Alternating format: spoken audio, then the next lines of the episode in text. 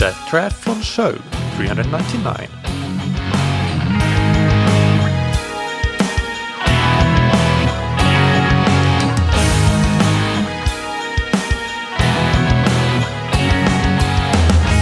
Hey, what's up, everybody, and welcome back to another episode of That Triathlon Show, the podcast presented by scientifictriathlon.com. I'm your host Mikael, and on today's episode we have another Q&A. This one is on the topic of uh, racing and the topic of testing. And uh, yeah, I want to start with one general comment. I was quite surprised by the lack of questions or the few questions we got about racing.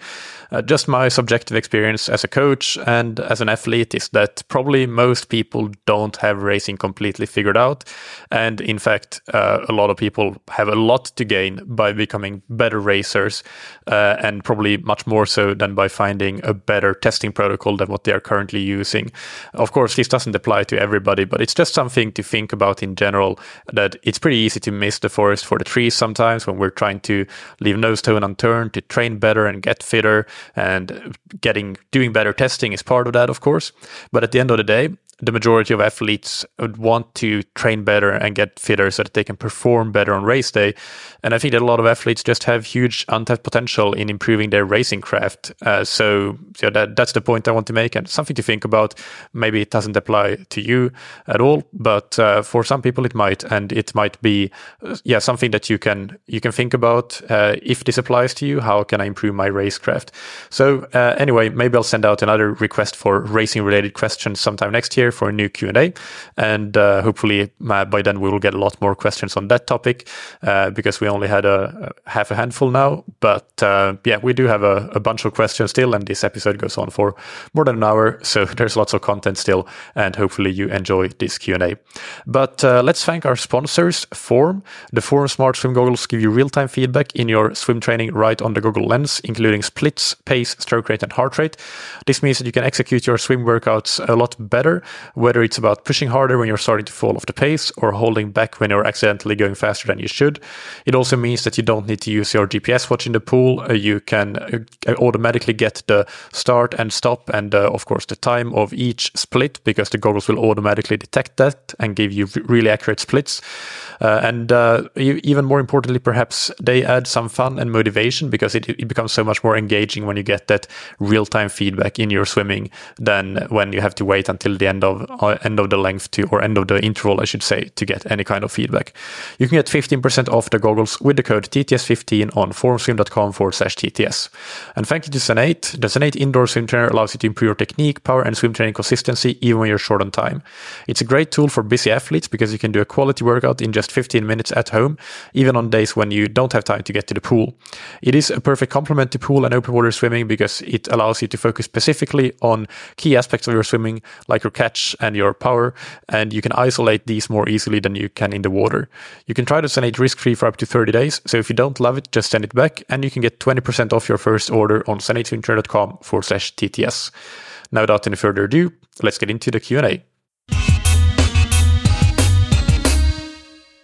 The first question for today is from Matthew, who asks I have a fairly aggressive bike position that I can hold for a 70.3.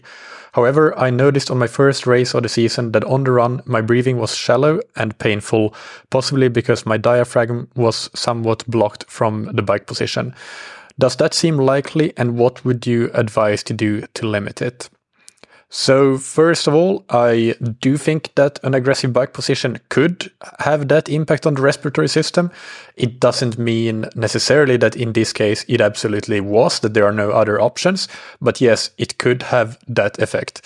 Uh, when we talk about the respiratory system, something that a lot of people don't think about is that it can be quite a bit more influential in endurance performance than it is often given credit for.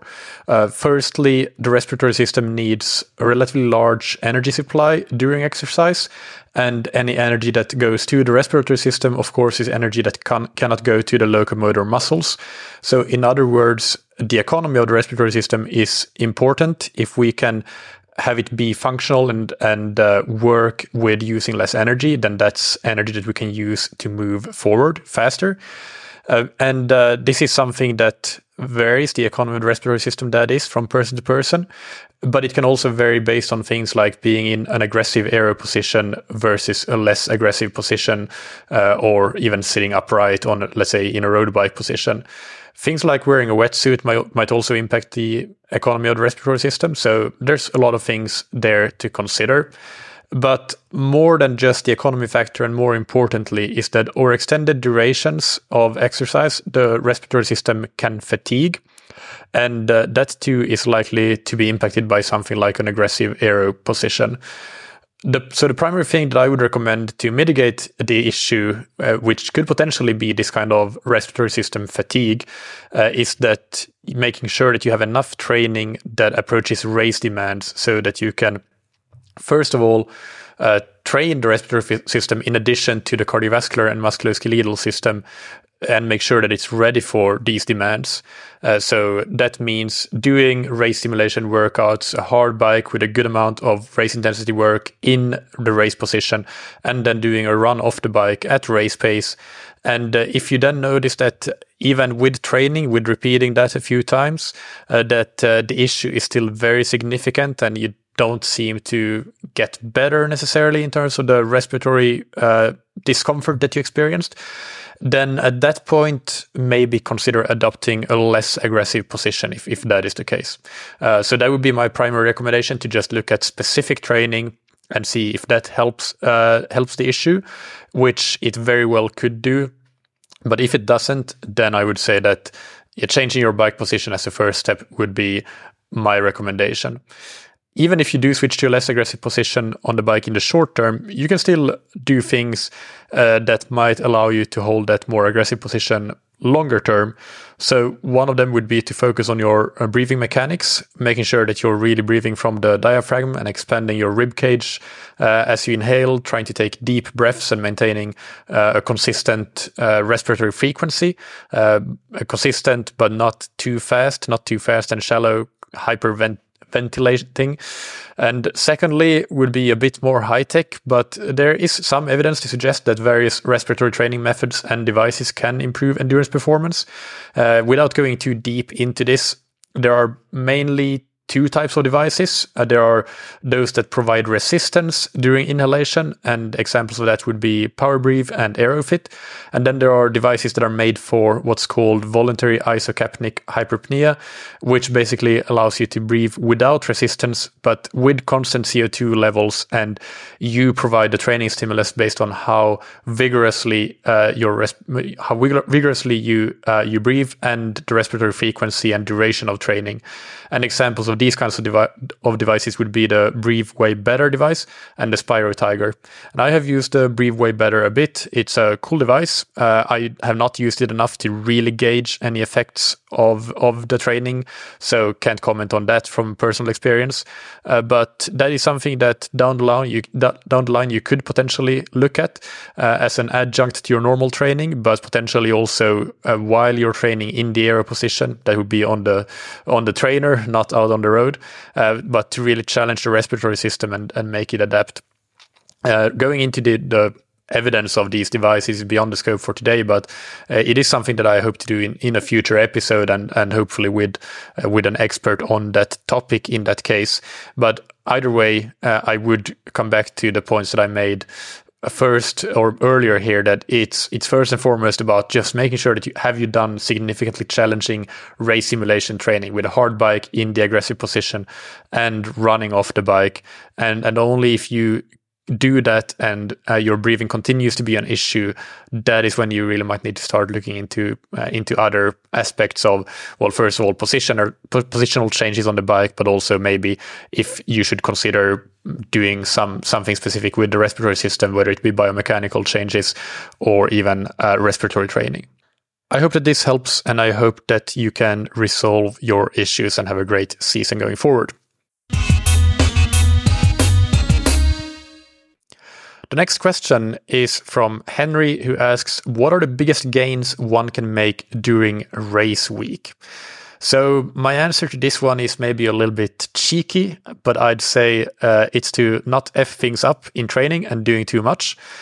With all the usual caveats, and it depends. Generally, I do think that less is more in race week, both when it comes to intensity and volume, and especially when we're talking longer races. So, like let's say longer than two hours, which for most age group athletes is anything from Olympic distance and, and up. So, to give you an idea, for an athlete training, let's say 15 hours per week normally, I think uh, most people would do well with averaging around one hour or just on just below one hour of training per day in race week. And that might mean doing a couple of one hour, 15 minute days early on in race week, and then uh, just 45 minutes in the middle and 30 minutes later on in the race week, something like that. So really not doing too much is number one. By the way, those, those hours, so those one hour, 15 minutes might still look like a 40 minute swim and a 35 minute run or something like that. It might still be two workouts per day. I do believe in generally maintaining frequency of training, but it just means really, really short workouts generally. So, so yeah, again, summary, don't do too much, neither volume nor intensity. The second one uh, that I would say, and it is a big one, it is sleep. Uh, I really think that if you give yourself one hour more sleep opportunity per night, that can make an amazing difference, especially if you're normally on the low end of the recommended range. So let's say you're normally getting seven, seven and a half hours of sleep per night, and you go to eight, eight and a half hours per night you will feel like a million bucks. Uh, generally speaking, at least that that is uh, what I've seen, and this is another reason why going quite low volume on training in race week is beneficial because it, it does give you as and we're talking amateur athletes here amateur athletes here it does give you that extra time that you need to up your sleep. Uh, because of course time is limited. You still have work to do family demands and so on. But if you instead of training one and a half hours in the morning suddenly you're training 40 minutes in the morning then maybe you can go to bed 15 minutes earlier in the evening and suddenly you have you easily have that extra hour uh, that you uh, that you want to add to your sleep. And, and I would start with this from the very first day of race week. I, I think that that's a good routine. The third one uh, is nutrition. So carb loading one to two days before, and I personally prefer two and generally recommend two days of carb loading. Uh, some people, notably Tim Podlogar, who I had on the podcast and who is absolutely fantastic, he had some good arguments for just doing one day of carb loading. Uh, if you do just one day of carb loading, I would front load the carbs to get most of them earlier in the day rather than later. And, and I would make sure, be really diligent with counting the carbs to make sure that you get 10 to 12 grams of carbs per kilogram body weight. For a two day carb load, the advantage uh, to me is that first of all you you just have a little bit of an extra buffer. So even if you maybe miscalculate some things you you have already topped up your glycogen stores reasonably well from the first day of the carb load. And and even if the the second day maybe you get a bit less than you ideally wanted but but that might be enough to get to that completely 100% replenished point anyway. So it's just having uh, some safeguards uh, really but also for a two day carb load, the first or the two days, you don't have to think anything about front loading. For the second day, I would still do that to make sure that you don't have to just stuff yourself in the afternoon and evening before the race because that just feels quite uncomfortable. But in the morning, it's, it's generally quite easy to do that. Uh, so, and if you do two days, by the way, you maybe can have a little bit more flexibility instead of really, really making sure that you go to uh, close to 12 grams per kilo body weight. You can be in that 8 to 12 gram per kilo body weight on those days. I wouldn't be afraid to go uh, to 12 grams per kilo bo- body weight. I have done that uh, several times on two day carb loads and felt great. Uh, so it's not that you're going to get too much, but but also you can have a bit. If you find that a struggle uh, to get that amount, then maybe instead of having one day of 12 grams per kilo body weight, of carbs, having two days of nine to ten grams would be uh, is is more feasible for you. Uh, and in addition to the carb load, obviously making sure that you eat things that will help you digest or that will help you prevent any kind of GI issues. So actually, when it comes to carb loading, a lot of the carbs, for me at least personally, everybody's individual here, but what I do and what I recommend is to get a lot of it from liquid sources. So one of them would be maltodextrin mixed with fructose, uh, and uh, then another one would be just uh, plain and simple Coke, and and then some very simple carbs like rice, jam, Haribo's. Those are good good sources and basically my go tos. Um, the fourth one that you can do, the fourth biggest gain that you can get in race week is bike prep. So make sure that your a clean bike is a fast bike, right? Make sure that your bike is as fast as it can be, clean and shiny, waxed or lubed chain with great quality products, perfect gears and brakes, etc. So so if you go from a really dirty and inefficient drivetrain to a really clean and fast one, that can be that could easily be 10 watts saved. So so that would be the the fourth one. So so yeah, as you can see, there's nothing you can do in training to to gain uh, performance on race day. There are definitely things that you can mess up, and the point about training in race week is to not mess things up, not do too much. But then there are things outside of training, sleep, nutrition, and bike prep that you can do to definitely make big gains on race day. Oh, and sorry, going back to the nutrition a little bit, one thing I should say is that, uh, yeah, I, I, already mentioned some of the carb sources that I would use in the two days before the race, but uh, but things thinking about minimizing fiber, um, potentially minimizing things like uh, lactose and glucose, uh, sorry, lactose and gluten, not glucose, uh, would be good to just minimize any risk of of GI issue on race day. I think that I mean again coming back to personally, what I do is that I try to not have any lactose in, especially the day before the race, even though I'm not lactose intolerant by any stretch. And uh, same thing with gluten. I'm not gluten intolerant. Uh, I don't generally have any issues, but I just know that these are sources that for a lot of people, there might be a small impact that you might feel in the uh, eighth hour of an Ironman that you wouldn't feel normally. And uh, yeah, then that's those are the kinds of things that I would minimize. So fiber, lactose, and, and gluten. And of course, if you have things that you know that you tolerate less well than others, fats as well. Fats take longer to digest. So so th- that's another thing that I would put on things to really minimize or avoid in those two days before the race to make sure that you're just giving yourself the, the maximum chance or minimum chance of having any kind of GI issues. By the way, I am terribly sorry for the scraping noises that you might have been able to just hear there in the background. Our neighbors are doing some kind of um, some kind of DIY, I think. Uh, but anyway, moving on to the next question, uh, which is also from Henry. When is it better to race by feel? So using no data, and what types of athletes should do that, or should they?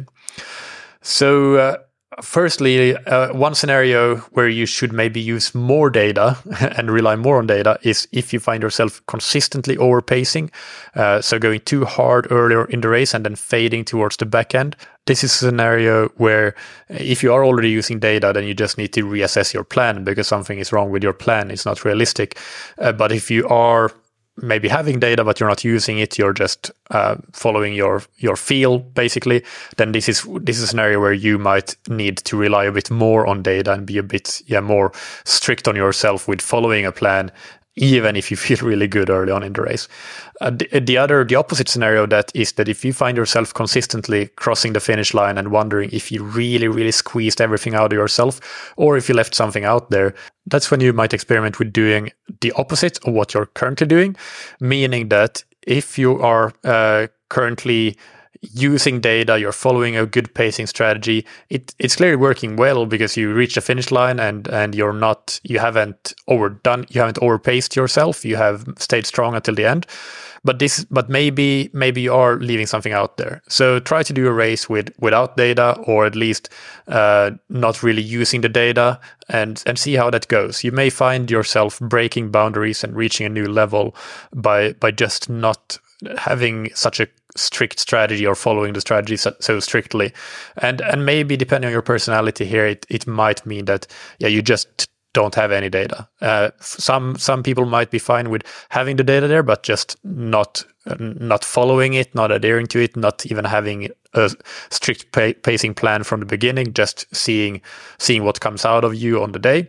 Uh, others for others that might be difficult. You might automatically uh, fall back to your the pacing plan of your last race and and because you're maybe a bit afraid of pushing the boundaries uh, and in that case, you might have to just not use any data, and uh, so you have to see what uh, what kind of personality I guess you are as a as an athlete, as a racer.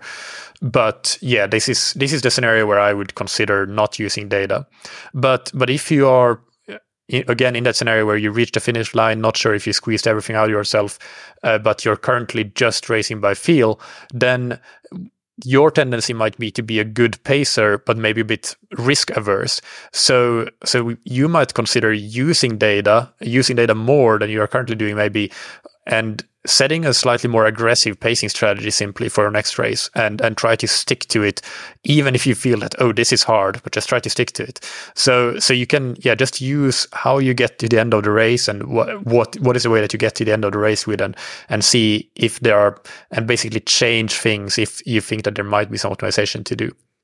There is uh, another, I guess, more unusual scenario, but worth pointing out, and that is that if you're in the race to really, really race it, uh, then racing without data might very well be the way to go. For example, let's say you're you're going to your local park run every week, you're consistently placing in the top ten, you're seventh, ninth, sixth, etc. But now your training has been going really well, and you want to make it onto the podium. So if if that is the case, just leave the watch at home. Just put yourself on the start line, on the front line. Go with the pace that you need to go to be in that top three contention. Hang on for dear life. It will be really hard, uh, but that, this is how you find breakthroughs. This is the reason that when you look at World Triathlon races, World Triathlon Championship Series, uh, you don't see people running with watches generally. Almost nobody uh, does it because it's all about you need to go with the speed of the race. You're just trying to hang on, on for dear life, beat the guy or beat the beat the woman next to you, uh, move up in the in the field uh, if you're coming from behind. You're just using the other people around you, and and you're using your feel. But yeah, your the watch is of no use in those kinds of scenarios. So so when you're trying to go for something like a podium uh, and or a really good performance, whatever whatever that is, like racing other people, uh, being in it as a race, then sometimes racing with no data makes a lot of sense. It's also worth pointing out, uh, related to all of this, that for beginner athletes who don't have a lot of race experience, that racing with data and a conservative plan uh, is generally a good thing, but then using that experience to calibrate your feel every time you race. That's what I would recommend. Uh, this is assuming, of course, that the athlete even has access to data because a lot of beginners start out without having any devices. So, and that is totally fine. And then what you will do is just to have to learn to pace by feel and you will make mistakes. It's a steep learning curve, uh, but it will be an invaluable learning experience for the rest of your endurance sports career. You just have to be a bit reflective and think about your pacing after the fact. Okay, what did I do good? What did I? What can I improve on for the next time? And then you will. Uh, sooner rather than later, you will be uh, pretty good at pacing yourself and, and being in tune with in tune with your body. For athletes, on the other hand, that have already accumulated a lot of racing experience, it is important to remember that even if you have data uh, so available to you during the race, it doesn't mean that you race with data rather than feel. It simply means that you race with data and feel, or maybe I should say feel and data, because you, even if you have a plan, it doesn't have to be set in stone. It shouldn't be set in stone. If you are experienced enough, you should change uh, how you execute the plan if you really feel confident that, no, actually, based on how things are going here, I need to change my plan. And then time will tell whether that decision pays off or not. But that is how you learn. If it didn't pay off and if it does pay off, then great. That is perfect race execution. The more experience you, you get, of course, the better you get at making these decisions. And the more experience you have of using uh, of racing by feel and by data at the same time and and just and also reflecting on it after effect the better the chances that you will consistently make good decisions when you're in these situations. So yeah that is uh, i would say my answer to this question. When is it better to race by feel using no data? There are some scenarios uh, but in a lot of scenarios it's about using both together and uh, yeah not being not being rigidly uh, focused on on just one of one of the two, but having having all of the all, of all of the tools available that you can. The next question is from Michael, who asks uh, I have a question about testing. Evidently, tests need to be tailored to some degree, at least to the event that is being prepared for. I am a road cyclist, so a classification of events might be crits shorter than one hour, long road races, two to five hours long. Subcategories of these road races might be races uh, ending in a sprint, races with long hills, uh, and also flatter one-off uh, one-off events versus stage races. What would be your chosen test metric for different events like these, and how often would you test? My personal preparation is for road races that are two to five hours long, uh, not races, uh, but that have, have long hills in them. All right. Uh, thank you for the question, Michael. There are some tests that I would do with all cyclists, and uh, those would include a critical power test. Uh, you can use a number of different combinations of durations, but generally I use a three minute time trial and a 20 minute time trial to calculate critical power and I would use some kind of VO2 max proxy test. Generally, I use uh, a ramp test, but uh, you could also use a five minute time trial, and that could actually be part of your critical power battery. So if you want to kill two birds with one stone, maybe do a five minute test and a 20 minute test. Uh, maybe you also want something a bit shorter than a five minute test. So you could still do a, use a two minute test, five minute test, and 20 minute test or something like that. But then you would get a critical power test and you would you get that VO2 max proxy from the five minute time trial. And uh, I'm not saying a VO2 max proxy as in I'm not trying to calculate or estimate your VO2 max from it because that's not interesting, but changes in that test in, let's say, a five minute time trial or in a ramp test like I use, those would generally be reflective of changes in VO2 max. And then the finally uh, the final test that would be would be a sprint test. So that could be a 10 to 20 second all out test and looking at both average power but also peak power produced and and how quickly you get to that peak power. Uh, and the tests, these tests, I like to do fairly early on after restarting training after a season break. So this might be in, let's say, November. Then I would look to retest a couple of months later and and from there it really depends on what the racing schedule looks like. So if this is an athlete racing a lot they might not repeat those tests again at all throughout the season because the priority is not testing but is performing in races. And to some extent you might be able to even use your racing data to to assess your critical power and uh, and also maybe you know you can have your five minute mean max power from races and compare that to the five minute time trials if you have or five minute tests if you have used that in your testing battery. So you can use some race data depending on the race races that you're doing of course and this is assuming that you're getting all out efforts in those races.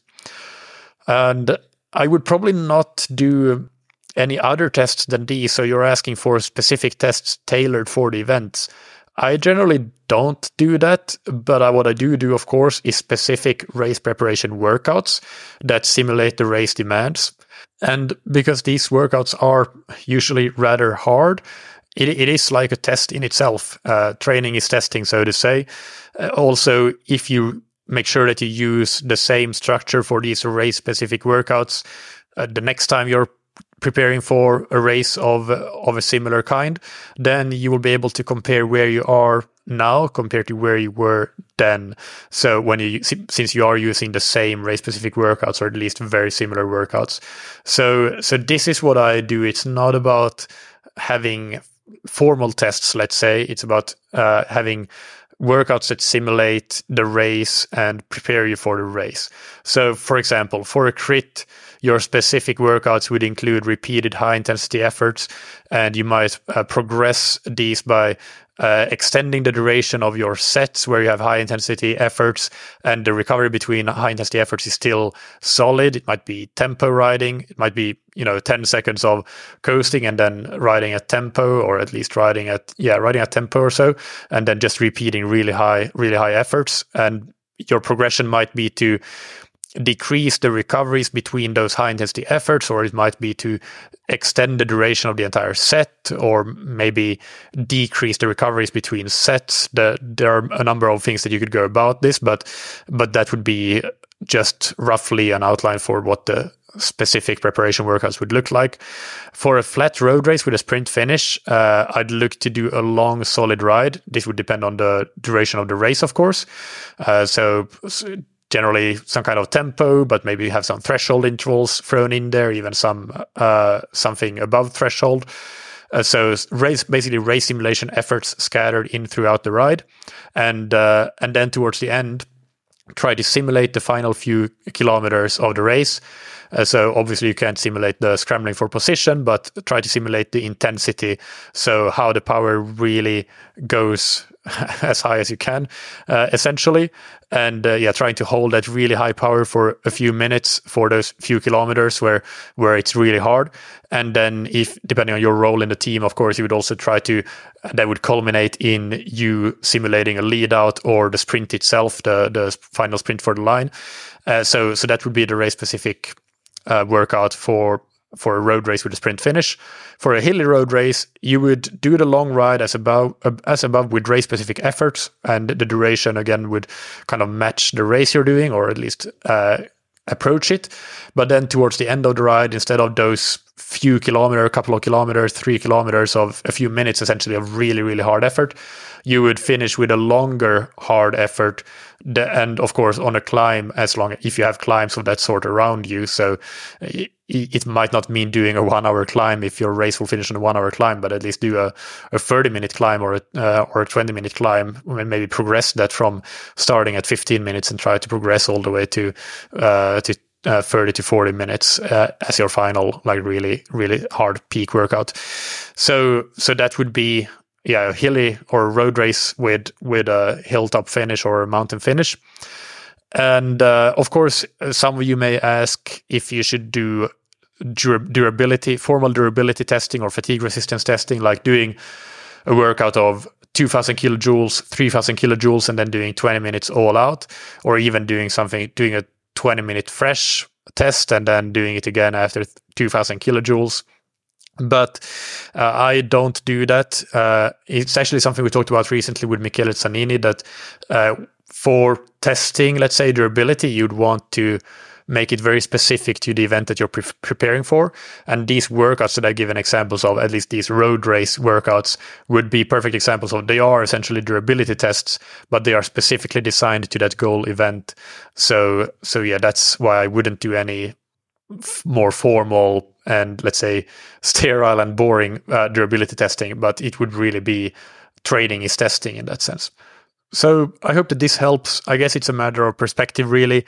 I might see this as training, but you could see it as testing equally well um, because you will be or you would want to repeat the same workouts or at least very similar workouts when you do a similar build for a similar event uh, again uh, at a different time point. So so in a, in a way it definitely is testing.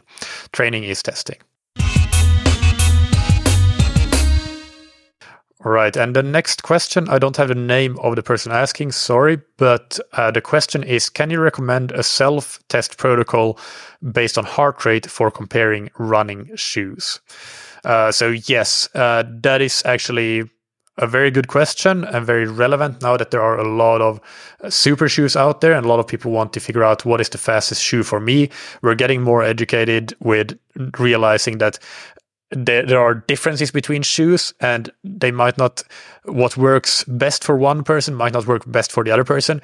It's not it's generally not the case that the the shoe that is the fastest for one person will be the slowest for another person. There are definitely overlaps, but the, the shoe that is the first and the second fastest for one person might be the second and the and and the fastest for another person. So so just to give you an idea, it's not uh, yeah it, it, you don't have to turn everything on its head and think that well just because everybody else is using these shoes uh, they could equally be worthless for me that's probably not the case, but they might not be the absolute fastest shoe.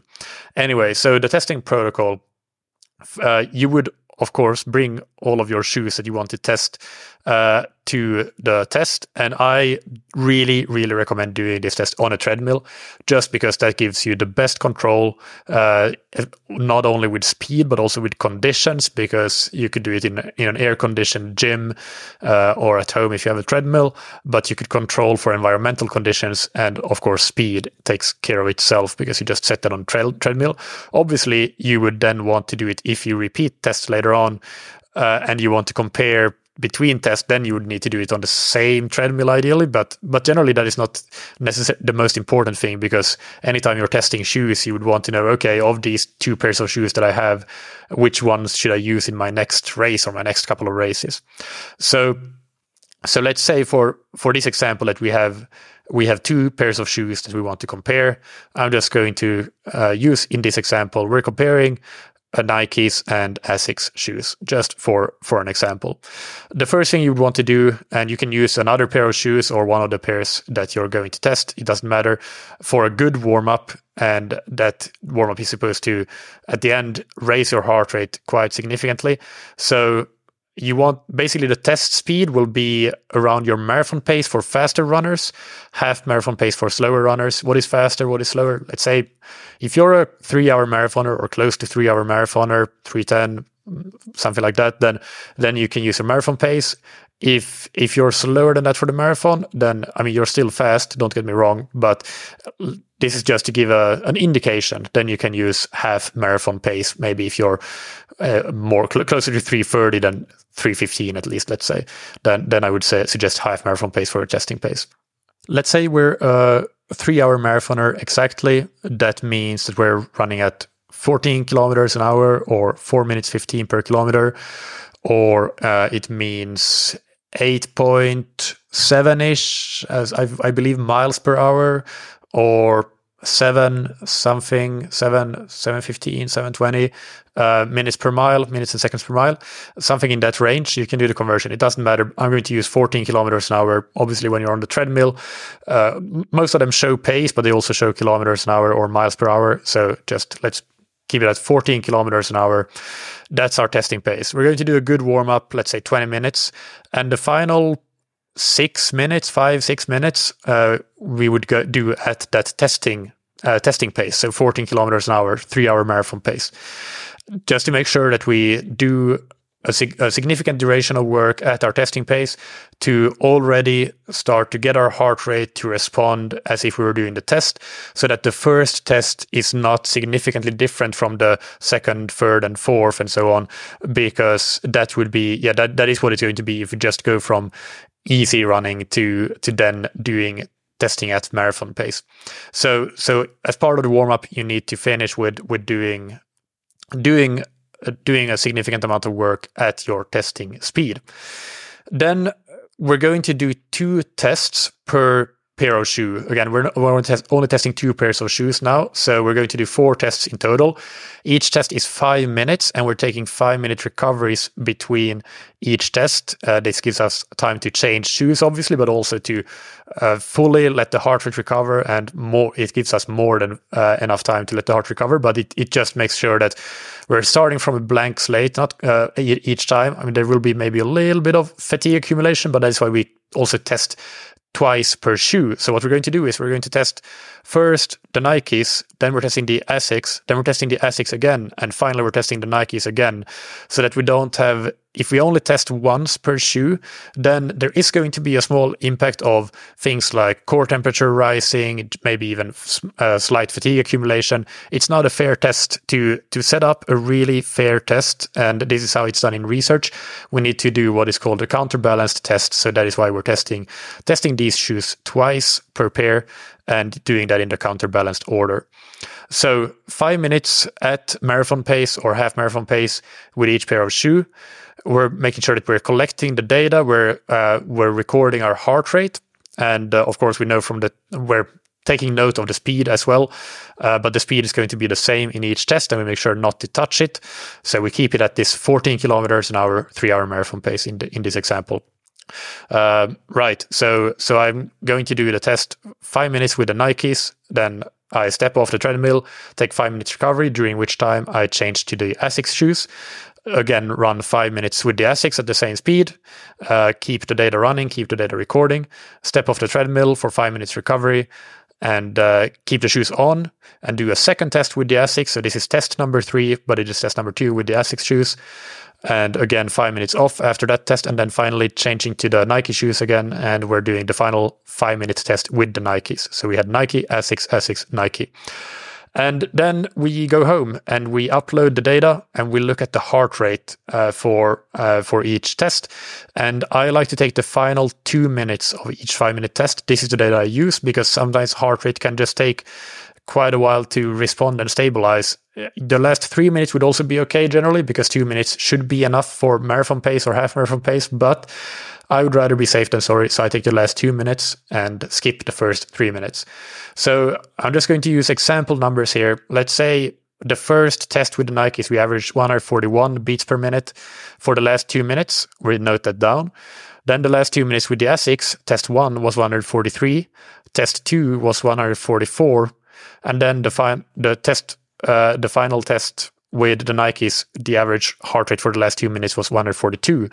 Then we average these heart rate numbers for each shoe. So for the Nikes, we average 141 and 142. We get 141.5. And for the Asics, we average 143 and 144. And we get 143.5. So we have a difference in two beats per minute. And from what I've seen, I've done this testing and I've also compared this to actually testing in the lab with running economy measurements, two beats per minute is significant. This is where you can maybe, it doesn't look like much, but we're at least talking about a minute or a marathon. We might be talking two minutes, two and a half minutes. Uh, it's nothing to be snuffed at really. It, so yeah, even, even if you see a one beat per minute difference, then at that case in that situation you might think that okay yeah this is really small so maybe i don't I'm not too certain about my results, but when you see two beats per minute, then that's that's already a, in me, in my opinion, a, a, pretty good indication of which one, which shoe is the best for you. So so yeah, you take the shoe that gives you the the lowest heart rate for that identical speed that you tested, and this is it. This is how you would do a self-test protocol based on heart rate for comparing running shoes. The gold standard would still be to go into a lab and obviously and do it with running economy testing, but uh, I think that this is a good test. And for most people, not all, it will be sufficient to find which is the best shoe for you, especially if you're only comparing two pairs of shoes. But you need to do it really properly, uh, the way that I described. There are lots of mistakes that could be made when testing shoes, and you could get yeah, false results basically if you don't set up the test well. So that is important. Okay, so the next question is from Vesa, who asks, How do I know my fat max watts and how to train in the best way in that zone? So I'm really not aware of any evidence uh, that says that there's anything special about training at FatMax or in the FatMax zone. In fact, there's one study, I'll link to it. It's called Limited Benefits of FatMax Test to Derive Training Prescriptions by Schwindling in 2013. Uh, they took 16 trained to well trained cyclists, determined their FatMax, and then had them cycle for one hour at FatMax. Uh, and then one, and, and in separate sessions, one hour at significantly below fat max and one hour at significantly below, above fat max. Uh, so those intensities in power were 210 watts for fat max and 173 watts for the step below and 248 watts for the step above. And uh, fat oxidation was measured during each of those sessions. And what they found was that fat oxidation was the same across all three sessions, or there were no significant differences, even though power and also heart rate and lactate levels were uh, very, very different. So, FatMax as we know it at least today is a very blunt instrument and not one that I would put a lot of stock in. That's not to say that it's bad to train there. I mean, it is the top end of, or generally speaking, you could describe it as the top end of your uh, zone two in a five zone system, or if you the top end of the moderate intensity domain in a in the moderate, heavy, and severe uh, model. So, and and it's not. I, I do prescribe training in, in that area, but it's more so to if we don't have a lot of really hard training to recover from, then some of the endurance training can be done with a little bit of uh, a little bit of spice, so to say, and that's where, for me at least, in a coaching perspective, Fat Max training comes in. Even though I never would call it Fat Max training, I just call it something like Endurance Plus or something like that. Is is what I what, I would tend to describe that as. Um, but yeah, it's it's not something that I would aim for to look specifically at fat max to to train there like if you if you have a rough ideas of your uh, your your zones in a five zone system then yeah there is a there is a time and place to train in zone one and in zone two and at the high end of zone two. You just don't want to necessarily think that any one point is better than the other. It's the the entirety of your program that is important, really, and that is what will um, what will make you better. Um, but yeah, to to go a little bit deeper. Uh, I think that FatMax is a blunt instrument. I said that already, I think, but in uh, in the study that I referenced before, FatMax was assessed with a step test. So the te- step the steps were six minute long stages. Um, but usually, if you go to a lab and just ask for them to measure your fat max, then they will do a ramp test with uh, an incremental test with significantly shorter uh, steps. Uh, often they would be one minute steps uh, or 30 second steps or something like that. Uh, but you would reach exhaustion pretty quickly, maybe after 10, 10, minutes, 12 minutes, something like that. And this is a great protocol for finding your VO2 max. Uh, but the labs will also use that test to to assess your ventilatory thresholds and even your fat max and your fat and carb oxidation at different intensities. The problem with this is that there is never any time to find a steady state if you're using short uh, steps. So, so these uh, parameters that do require a steady state to be reliable, you should never get them from uh, from a, a, testing protocol where the steps are shorter than I think three minutes would be the absolute shortest. So uh, this is something to be um, yeah to keep in mind that even if fatmax was important, we would need to pay a lot of attention to how we measure it because the way the fat max that you might get uh, in a lab report based on a ramp test with, let's say, one minute steps, that's probably not a super accurate fat max anyway. Uh, so yeah, to summarize, I don't think there's any reason that you for you to need to know your fat max nor your maximum fat oxidation rate. There's no evidence that I'm aware of that training in that zone is better than uh, training at any other intensity. Uh, I am pretty sure that if we did a study where we had two groups and one of the groups, or we could have a crossover design, uh, and uh, and we had people do uh, three high intensity sessions per week for a few weeks or months, and uh, or usually most studies are weeks, so let's say weeks, and the other group trained at fat max for the equivalent amount of kilojoules, so we match for for energy, then the high intensity group would improve their fat oxidation more than the fat max group would, simply because they would improve their VO2 max more. Uh, does that mean that high intensity training is the best way to improve fat oxidation? No, it doesn't. It's just a sign of the fact that a rising tide lifts all boats. So improving your endurance overall, uh, in this example through VO2 max improvement, uh, that will also improve your fat oxidation. So yeah, I don't think there's not a, I, I don't think there's any convincing evidence uh, of there being shortcuts or gimmicks or secrets, um, uh, tips and tricks. Fatmax, I think, just rises with increased endurance, increased fitness. Train a lot, most of it pretty easy, some of it pretty hard. Recover well, and uh, and that's it. That's how you will maximize your your fat max. So again, I'm not, I'm not saying that you shouldn't train there, but you don't. Uh, there's there's no zone that you need to avoid. There, there's no gray zone, but it's it's all about the overall structure of your program, and you do not need to know your fat max. So let's move on to the next question. And again, I've lost the name for who asks this test, but or who asked this question. Sorry, but the question anyway is: I really struggle in tests that are not races. Uh, so, for example, a local five kilometer run. Should I therefore just race more? So, yeah, this is a great question. I 100% understand the reluctance to do tests that are not races when it comes to running uh, specifically actually you don't mention if this is only running or if you just uh, struggle in tests in general but my experience uh, as a coach is that for a lot of people running is much worse to do tests in uh, time trial tests in than cycling and swimming. Uh, so personally i prescribe as little run testing as possible and especially my advanced athletes would basically never do something like a like a running time trial if they do testing on the run, it would be a lactate test if that's accessible. And otherwise, it would be a race, as you say, a 5K or a 10K race. But regarding whether you should uh, race more and in that way test more, I would say that it, it depends. so, uh, yeah, that, let me expand upon that. Uh, you don't necessarily have to have to race more. Uh, I do coach a couple of athletes, for example, that haven't done a running race nor any run testing in, in ages. Um, but similarly to the cycling test question that we had uh, before, remember that workouts are also a sort of testing. So if you can do the same workout but at an easier RPE, that's a sign of progress.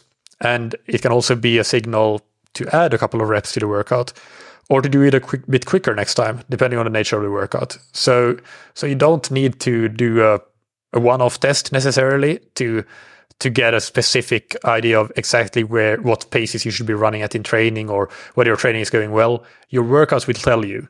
They will tell you if you're going better than you than you went before.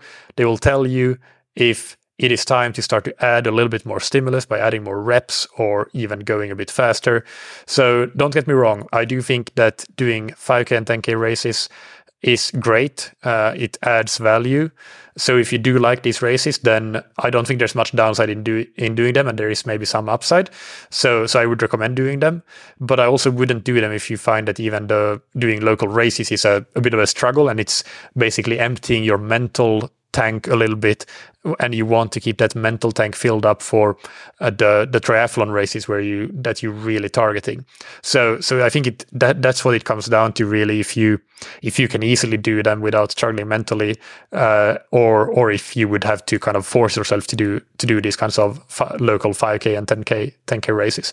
But if if you can if it's not a problem for you and you like it then yeah i think it's great. And especially during the winter i would recommend doing some 5k and 10k races I would say that for a more beginner athlete or or somebody that not necessarily even beginner, but somebody who hasn't yet developed a, a really good sense of pacing, uh, then I would be more inclined to strongly recommend or more strongly recommend doing some races uh, if they, unless they're doing testing.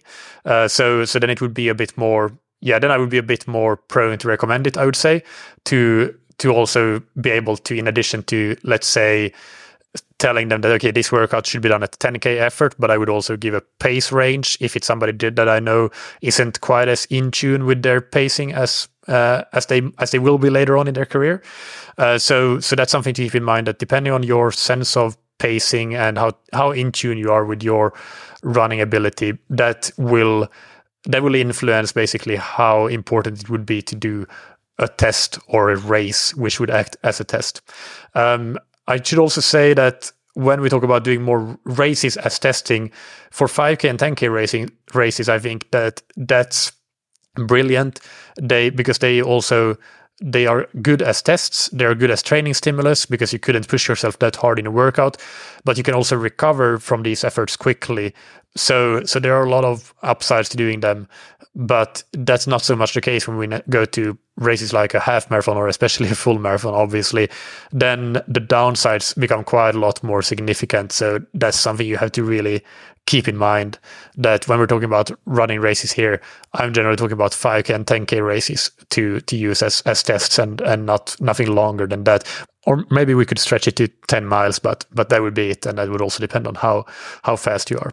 But yeah, in summary, to wrap up, if you are an experienced athlete with a good sense of pacing and effort, and you or your coach design your training so that it, that it in itself provides a measure of progress monitoring, then you don't have to race more uh, to use these races as test data. That being said, there aren't many downsides of doing it if the tests are not too long or the races are not too long, I should say. So, provided you enjoy racing, uh, then it wouldn't be a bad thing to incorporate them in your uh, training. If you're still working on your sense of pace and effort, then racing is a huge part of that learning curve, and uh, and then I would really strongly recommend doing more races uh, as part of that learning curve, and and also to get that additional data point to, I guess, be to that that will help you execute your training better uh, as well. So yeah, that's in summary. I hope that that helps. The next question is from Sam, who's asking for the best swim test for a 70.3 slash Ironman athlete to assist with programming in 10 cities. So I talked about this in quite some detail in the swim training Q&A. I will try to remember to link to it in the show notes. Uh, and uh, the testing that I use for swimming is a critical speed test that consists of a 100, a 400, and a 1900 meter time trial. The 1900 would be on a separate day, the 100 400 on the same day. Uh, this is with the assumption that your 1900 meter time is not much slower than around 30 minutes, If you're closer to 40 minutes, then I probably wouldn't use a long test like that. Uh, then I would shorten it significantly, maybe to at most 1500 meters or something. But I recommend listening to that swim training Q&A for a detailed breakdown of why I like this test. But as a brief summary, uh, it gives you a more realistic reflection of what your sustainable intensity or your quote unquote threshold is versus a test with only short time trials like the very popular 400 plus 200 test. I do think that that tends to overestimate uh, the paces in a lot of athletes. Um, so, uh, yeah, in addition to that, in addition to getting a more accurate reflection of threshold, the 100 meter is a shorter test, so it allows you to better assess your top end speed. Uh, you might even use a 50 uh, if you want to. Uh, and but the 400 also gives you a good target pace for when you're doing really fast VO2 max type swim workouts. So so yeah, there's a lot of advantages to do, to using this combination, the 100, 400, 1900. I've kind of come to this after experimenting with a lot of different setups and i'm sure that at some point in the future i will change again nothing is forever right but for now, I'm really happy with with this uh, compared to anything that I tested before, at least. And um, one other note on the critical speed test is that calculating critical speed from three uh, from three different time trials is simple, but you generally won't find any calculators online for it. So so you have to do it yourself uh, in Excel or Google Sheets. Basically, you would convert your pace for each time trial to your speed in meters per second and then you would plot that speed against the inverse of time. So, uh, so you would be plotting meters per second against one per second, meters per second on the y-axis, one per second on the x-axis. Uh, so, let's say for argument's sake that you swim your 100 meter in 60 seconds to make the math easy then the uh, on the x-axis you would not put 60 seconds but you would put 1 divided by 60 whatever that is 0 point something something uh, so in Excel or Google Sheet, you would make a regression line with the three data points, and the intercept of that regression line is your CS, so where it intercepts the y-axis. And this will be in meters per second, so you need to convert it back to pace again. And um, yeah, it sounds complicated, but it really is very simple if you have a little bit of Excel experience. But in addition to uh, this as a test, make sure that you have a proper race specific workout progression planned uh, for whether it's a 70.3 or an Ironman build that you're doing. Uh, the nice thing about the swim for age groupers in particular in 70.3 and Ironman is that there it's short enough uh, and it's not super intense because you still have to bike and run for a long time. So it's very feasible and advisable uh, even to simulate the entire swim in, tra- in, training. So, for example, for a 70.3, you could start your progression of workouts by doing 5 by 400 at 70.3 effort with one minute recovery. And you should be able to pace all the 400s evenly or even with a negative split. So the final so by that I mean the final 400 should be as fast as the first one, uh, and and then still finish feeling that you're fresh enough to jump onto the bike right away. So so it's not a best effort workout, uh, uh, far from it, in fact. And you can build to doing a, a 1900 meter continuous uh, race pace effort, and uh, that is something that I think there's a lot of value to doing, even though uh, a lot of people we don't normally do it. But yeah, I'm more and more coming to that conclusion that that's something that that that yeah we benefit from implementing those sorts of workouts uh, for swimming uh, in uh, specifically. And for the full Ironman, you could start with your progression with something like five by eight hundred or four by one thousand, and build to the full three thousand eight hundred meter continuous. The same thing apply, applies here with pacing and effort. You should feel that you have even more left in the tank compared to the 70.3 workout as obviously you have twice the distance of biking and running still to do. So you have to hold back even more. Um, so even if you decide that oh i'm not going to bother with doing that critical speed test that Mikael recommends you can you can still use specific workout progressions like these and they will help you dial in your effort level and prepare you physically and mentally for executing the your swim on race day. What what these progressions won't tell you, nor any test, no test will tell you what will your race time be. The best thing that you can do for that uh, would be to do an open water race or the same distance. Uh, but then still, it's it's all uh, conditional upon race conditions, so currents, waves, uh, salt water versus fresh water, and so on. Uh, but uh, training in the pool is very different than swimming in the open water in terms of the uh, the speeds that you will hold. Uh, so you can't predict your race time necessarily from these from these progressions.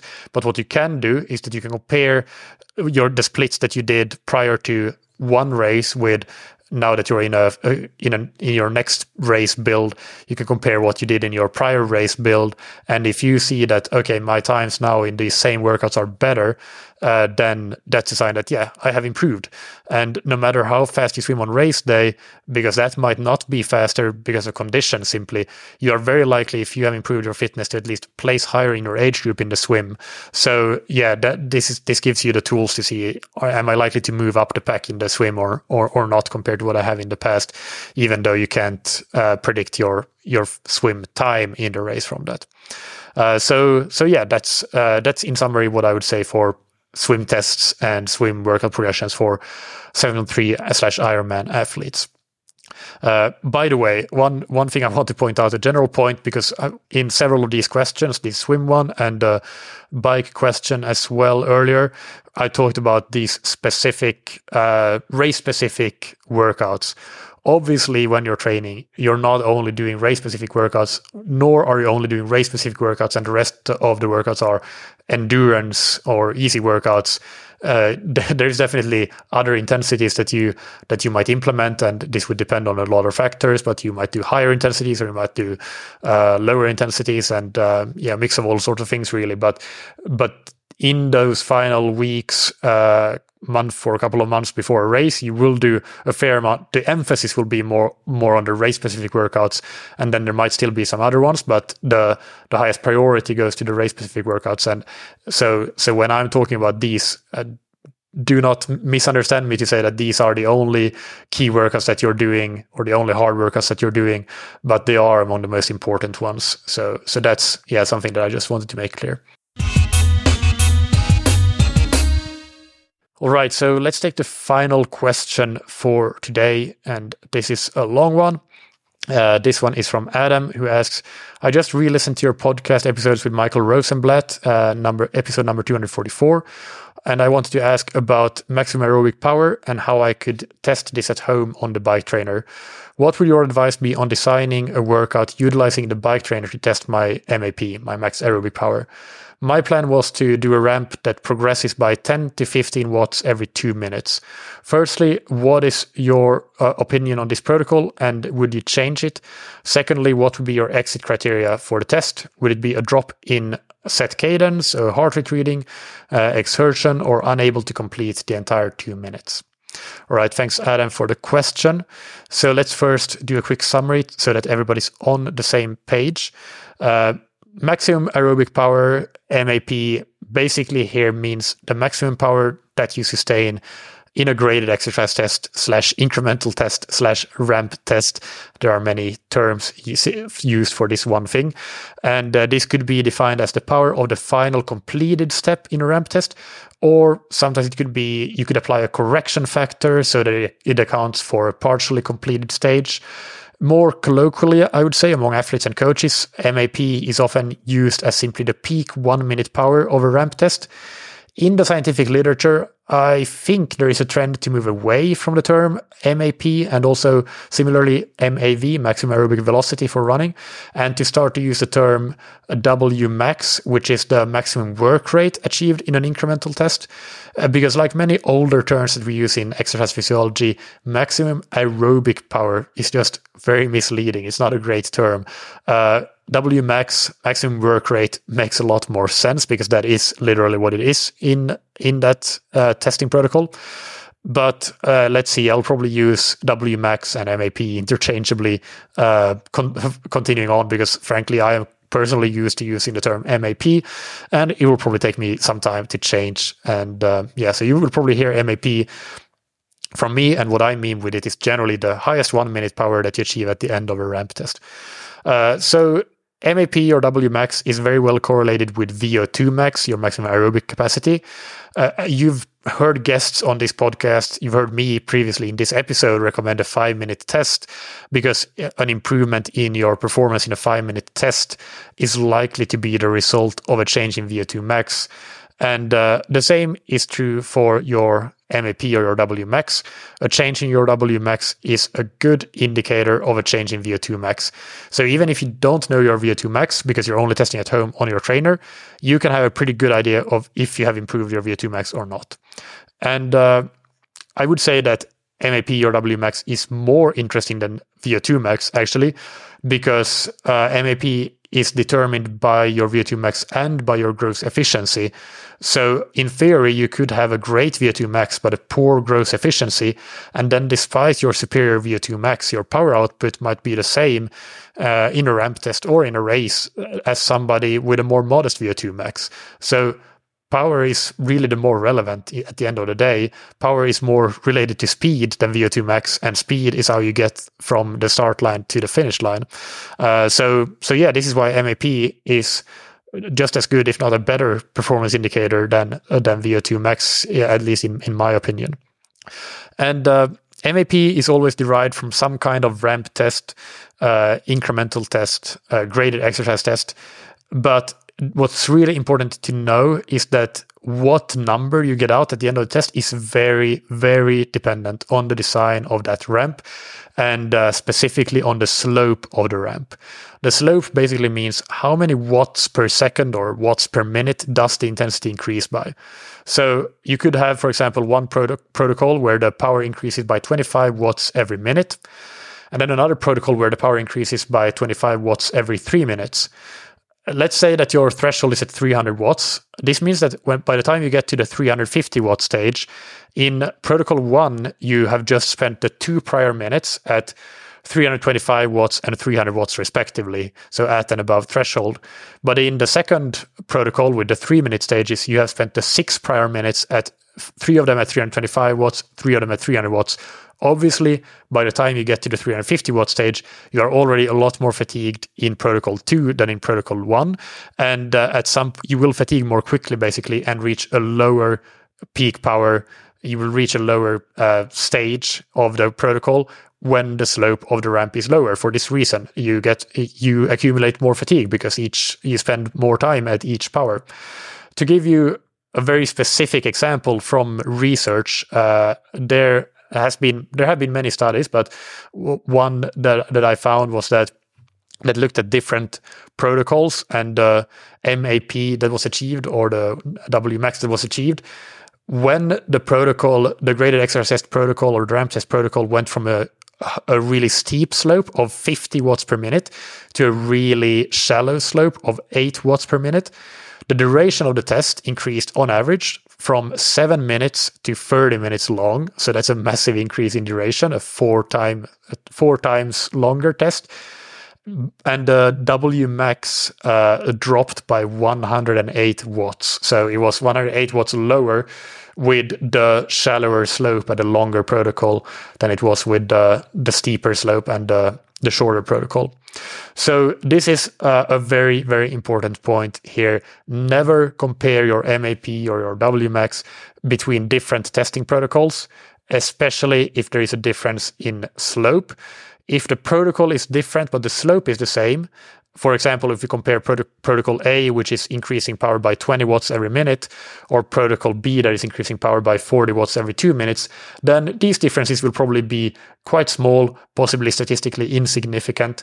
But when there is a slope difference, you're really comparing apples to oranges, and therefore, no matter what protocol you use, make sure that you choose one protocol and stick to it so you're making valid comparisons. Because the actual number is completely dependent on the protocol. So the number itself doesn't matter so much. It's the changes in the number that are interesting when you're doing these tests, these tests for yourself. All right. So I hope that that is clear. But let's then look at how at how it matters, how the design of the protocol matters, how you should design your protocol, and the considerations that exist. So consideration one, I think, is that when you do testing in a lab where you're also measuring VO2, in in this scenario, usually you want a shorter protocol, at least if you're also testing recreational athletes or less fit athletes, because in this population, the athlete might actually fatigue before they reach VO2 max if they do a longer protocol, so a shallower ramp or a lower ramp. Research has shown that generally well trained athletes do reach VO2 max even with long, longer protocols. And of course, at home on your trainer, you're not measuring VO2 max anyway or VO2, so it doesn't matter at all.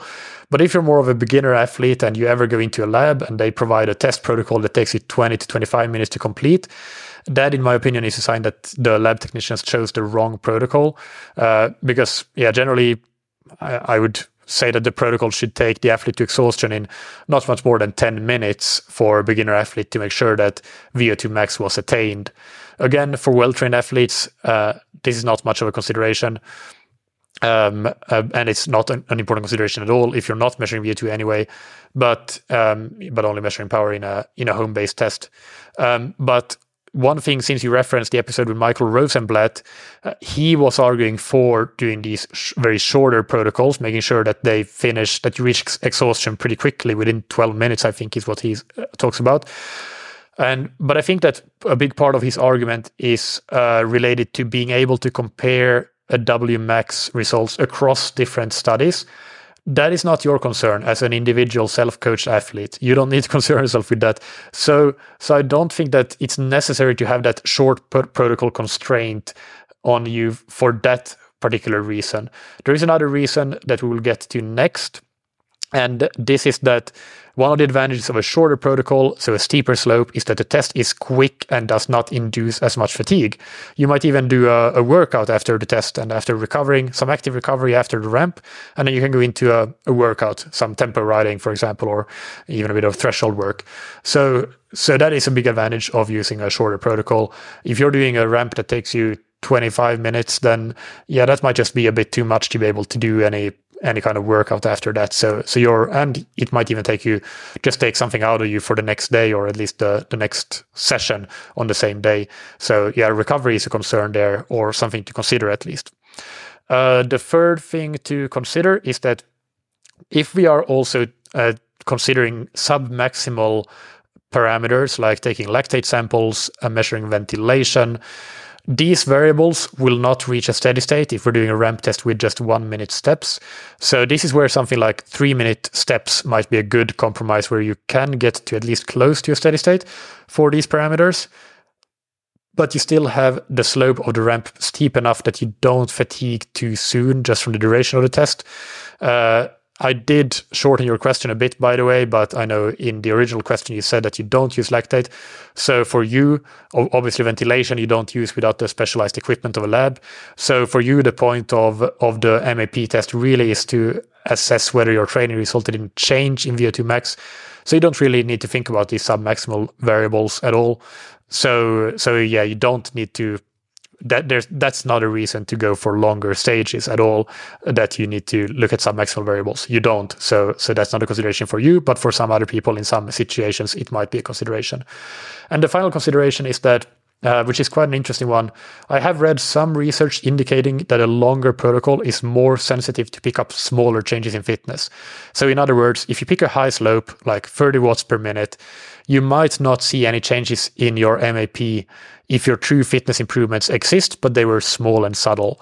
But if you, but you might see those see changes in the MAP if you're using a lower slope, shallower slope, like 15 watts per minute. I don't think there's a lot of research on this, but at least one study exists that I've seen that that shows this. So, so it is an interesting consideration that yeah, a slightly shallower slope there could be more sensitive to pick up small changes in fitness. So, as you can see, there is no one right answer for what the best protocol is.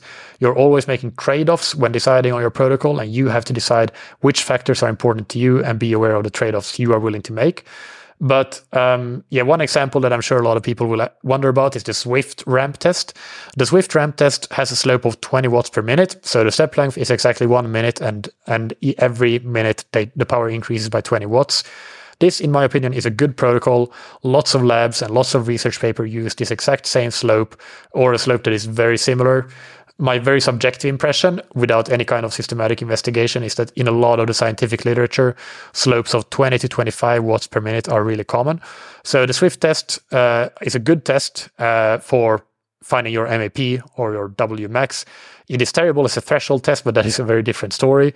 So you can very safely use that to test your MAP. And yeah, uh, I would I would think that that's that yeah that's a very good good one to use. Uh, your suggested protocol to give some feedback on that, increasing 10 to 15 watts every two minutes. Uh, that is a long test with a low slope, uh, to my mind. That's five to seven and a half watts per minute. So might put you closer to 40, 45 minutes for the test duration. I would personally prefer something a lot shorter. When I prescribe ramp tests, I tend to do something very similar to Zwift, but I tend to use actually 25 watts per minute increases instead of 20 watts per minute increases just to get the test over with quickly, uh, minimize the recovery time and how much it takes out of you. And, and it works well even for beginner athletes because there is no fatigue from the duration. So I can always use the same test with all my athletes. I'm not using the MAP test anyway for sub-maximal markers uh, that require a steady state. I'm not using it for lactate, ventilation, heart rate. Uh, so I don't care about that. That is why I use yeah one minute stages with 25 watts per minute increases. But what you choose comes down to what you want to get out of the test. I would suggest though that your suggested protocol has too shallow of a slope. There's no reason to have that shallow of a slope in my in my mind. And uh, finally, as for the uh, exit criteria or stop criteria for the test, uh, I would have very few of them. I would basically just pedal as long as you possibly can.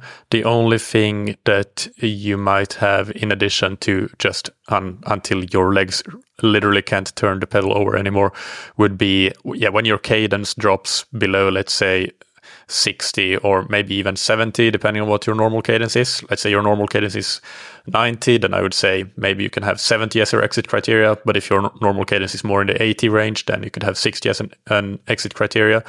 Uh, but yeah, when, when you're at that point of really just grinding, that, at that point you can also consider it. Uh, but but that will generally happen when you're too fatigued to continue anyway. So I, d- I just think that you you continue until you can't continue anymore. That's uh, that's really as as simple as it needs to be. Even though I know that in research studies and in labs and so on, they they do have additional exit criteria. I just don't think that that's needed. You you just go on until you can't go on anymore. Would be would be the main one. I hope that you enjoyed this Q&A. As always, you can find the show notes for the episode on scientifictriathlon.com. And I have quite a number of links, both some uh, related episodes that we mentioned, were interviews with other guests, also a handful of uh, studies that are related to some topics that we discussed. Uh, so, for example, on respiratory training, FatMax testing, incremental exercise test design. And uh, yeah, that's uh, those were the main ones that I put in there. Maybe, maybe some something else that I will think about later on. Um, but yeah, lots of links for those that want to dig deeper. If you want to improve your triathlon performance and level up to achieve your next goal, uh, there's uh, probably no single better thing that you can do than get some expert help along the way. And at Scientific Triathlon, we provide coaching services that cater to every need from beginners to professionals, where the athlete is in the center, the coaching is grounded in communication and individualization, and the coaches all have a wealth of experience, knowledge, and coaching skills. If coaching is out of your budget or not for you, we also have ready made training plans for different athlete levels and goal events, and hundreds, if not thousands, of athletes have already set big PBs and reached new performance levels with these plans. They also have exchange and or money back guarantees, so it's a risk-free investment. You can find out all about our coaching, training plans, customized training plans, and consultation options on scientifictriathlon.com. And to discuss your options, you can email me on mikael at scientifictriathlon.com. Finally, big thanks to our sponsors Form that you can find on formswim.com forward slash TTS. Improve your swim training with real-time metrics like pace, stroke rate, and heart rate, and advanced post-swim analysis. Use the code TTS15 to get 15% off the Form Smart Swim goggles. And thank you to Zen8. Use the Zen8 swim trainer to improve your technique, power, and swim training consistency. Even if you have just 15 minutes at home available, you can get a time-efficient Zen8 workout done at home that will help you swim better and stronger. You can try the Zen8 risk-free for up to 30 days and get 20% off your first order on zen8swimtrainer.com forward slash TTS. Thank you, as always, for listening. Keep training smart and keep loving triathlon.